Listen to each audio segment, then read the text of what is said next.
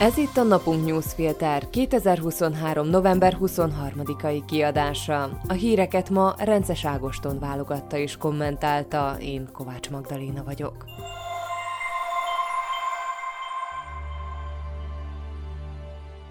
Adj hangot a szlovákiai magyaroknak. A napunk a független és minőségi újságírás fóruma, amelynek szüksége van olvasói támogatására. Mi eljutatjuk a legfontosabb szlovákiai magyar történeteket az országos nyilvánossághoz is. Kérjük csatlakozz adományozóinkhoz a napunk.sk per 2024 címen. Köszönjük! Mai témáink Lehet-e integritása egy miniszternek Ficó kormányában? Brüsszel enged a szorításon, jövőre jöhet némi uniós forrás Magyarországra.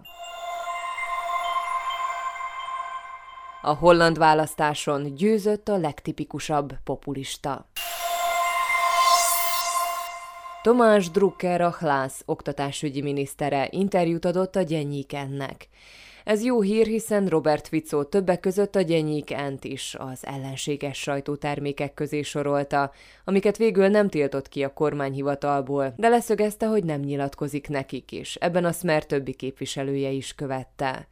A Hlász nem így cselekedett. Drucker el is mondta, hogy nincs baja sem a Gyennyikennel, sem a Fico által ellenségesnek titulált többi sajtótermékkel.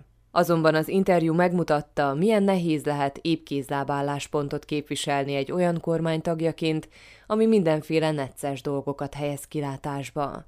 Drucker elismételte, hogy az iskolákban jelenlévő civil szervezetekkel sincs problémája, miközben például az SNS listáján parlamentbe jutott és környezetvédelmi miniszterré vált Tomás Taraba nem szívleli a civil szervezeteket és kitiltaná őket az iskolákból de azért Drucker szerint is kell valamiféle kiegyensúlyozottság. Ő egy menedzser, aki a feladatára összpontosítana. A problémás kérdések ügyében a koalíciós szerződésre hivatkozik. Amikor szembesül a saját kijelentéseivel Robert Ficóról, miszerint az teljesen szélsőséges lett és nincs mit kínálni a Szlovákiának, Na meg Ficó azon kijelentéseivel, hogy Drucker egy áruló, a miniszter a koalíciós szerződésre hivatkozik, meg arra, hogy nem fogják a nyilvánosság előtt marni egymást, mint azt Matovics és Szulik tették. Az biztos, hogy a nevezetteknél több pragmatizmus van Druckerben és különösen Ficóban, és ez a pragmatizmus valószínűleg át fogja hidalni a nézeteltéréseket, még ha Drucker azt állítja is magáról, hogy megvan a saját értékrendje, és fel tud állni az asztaltól, ha a helyzet túlzásokig fajul. Miközben a magyar kormány plakátkampányát transformálta Orbán Viktor aranyköpését, miszerint nem táncolunk úgy, ahogy Brüsszel fütyül, és az országot elárasztották az Alex Sodrossal és Ursula von der Leyen bizottsági elnök arcképével dekorált plakátok, Ma az Európai Bizottság jóváhagyta Magyarország módosított és a Repower EU fejezettel kiegészített helyreállítási és ellenálló képességi eszközét. Ez a gyakorlatban azt jelenti, hogy Magyarország már jövőre hozzáférhet 920 millió eurónyi forráshoz két részletben. Ez tulajdonképpen egy előleg, aminek nem feltétele a 27 jogállamisági szupermérföldkő teljesítése. A bizottság javaslatát még a tagországok szakminisztereiből álló Európai Unió tanácsának is jóvá kell hagynia.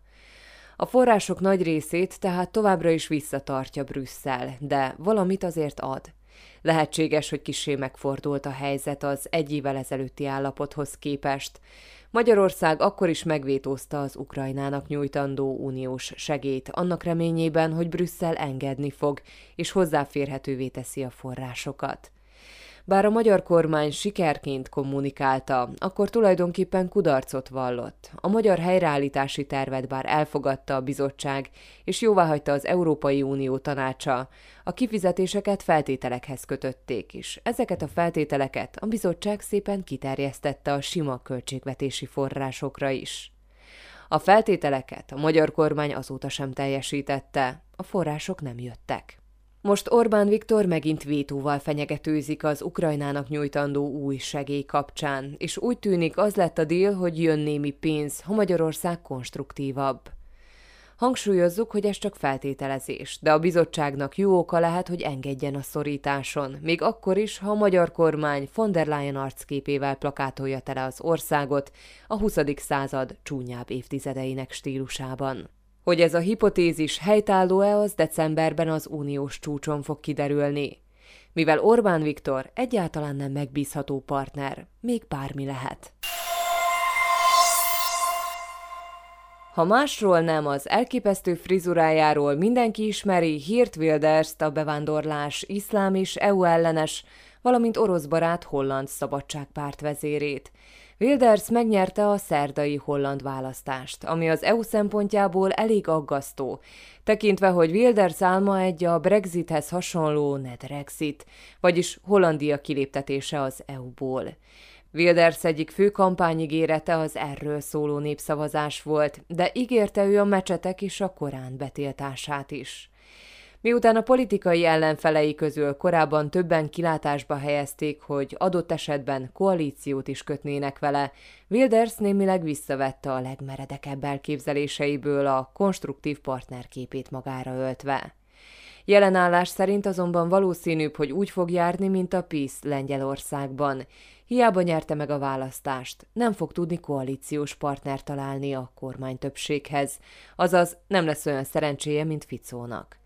De a győzelme akkor is egy fontos jelzés. A bevándorlás kérdése fontos ügy, még ha nem is úgy, ahogy azt Wilders előadja, és az EU-nak kell vele kezdenie valamit. Hírek egy mondatban. Kínai akkumulátorgyár épül nagy surányban. Robert Fico és Denisa Szaková gazdasági miniszter szerdán aláírták az egyetértési nyilatkozatot a Goshen Innobed Batteries nevű beruházóval. A Goshen a világ egyik legnagyobb akkumulátorgyára. A cég ígérete szerint világviszonylatban is a legmodernebb gyárat építi fel Szlovákiában. A nagy surányi ipari parkot a Volkswagennek tartották fenn, a német cég azonban túl sokáig mérlegelt. A Volkswagen egyébként a Goshen résztulajdonosa. A parlamentben megkezdődött a Matús Sutály Estok belügyminiszter visszahívásáról szóló ülés. Igor Matovics szlovenszko nevű mozgalma, a korábbi Olano szerint a miniszter törvényellenesen jár el és biztonsági kockázatot jelent. Mihály Simecska, PS elnök, Sutály Estok rendőrségen belüli személyi változtatásait bírálta. Robert Fico kiállt a minisztere mellett, Sutályestok majdnem egy órán keresztül védte a döntéseit. Pénteken 10 órakor szavaz a parlament a visszahívásáról. Az Európai Parlament megszavazta az uniós alapokmányok reformjára vonatkozó javaslatait. Ez szerint átalakítanák és átneveznék az Európai Bizottságot, közös uniós irányítás alá vonnák a tagországok hadseregeit. Két kamarássá alakítanák a tagországok vezetőit tömörítő Európai Tanácsot, ami a mostaninál több döntést hozna minősített többséggel, azaz kevesebb tér lenne a vétóra. Mindemellett több hatáskör kerülne tagországi szintről uniós szintre a környezetvédelem, az egészségügy, az oktatás és az ipar területén.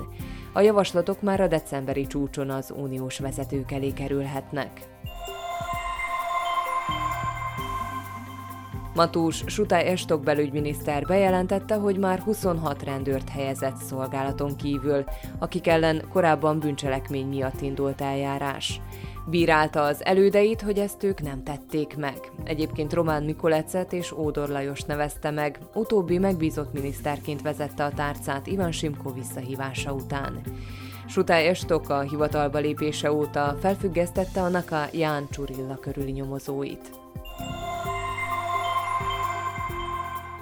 Jan Csurilla szolgálaton kívül marad. A bíróság elutasította az azonnali intézkedésre vonatkozó javaslatot, tudatta Csurilla ügyvédje Jan Kubina. Két másik esetben Branko Kis rendőrfőkapitány helyettes és Stefan Masin nyomozó esetében a bíróság azonnal visszahelyezte a pozíciójába a belügyminiszter által felmentett rendőröket. Lemondott funkciójáról Anton Trist, a Kassa megyei közútkezelő vállalat korrupcióval gyanúsított igazgatója. A Kassa megyei képviselők ma szavaztak volna a visszahívásáról. Tristcset két hete vette őrizetbe és indított eljárást ellene annak a tegnap a legfelsőbb bíróság szabadon engedte. A pénzügyminisztérium belekezdett az édesített üdítőitalokra vonatkozó új adó előkészítésébe, amit a kormányprogram is említ.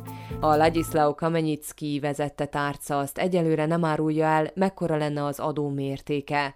Csak annyit közölt, hogy ez az adott ital édesítőszer tartalmától fog függeni. Az üdítőitalok adója az Ódor kabinet legó kockái közt is szerepelt. A mai napunk newsfilter híreit válogatta és kommentálta Rences Ágoston. Én Kovács Magdaléna vagyok, a Viszonthallásra holnap.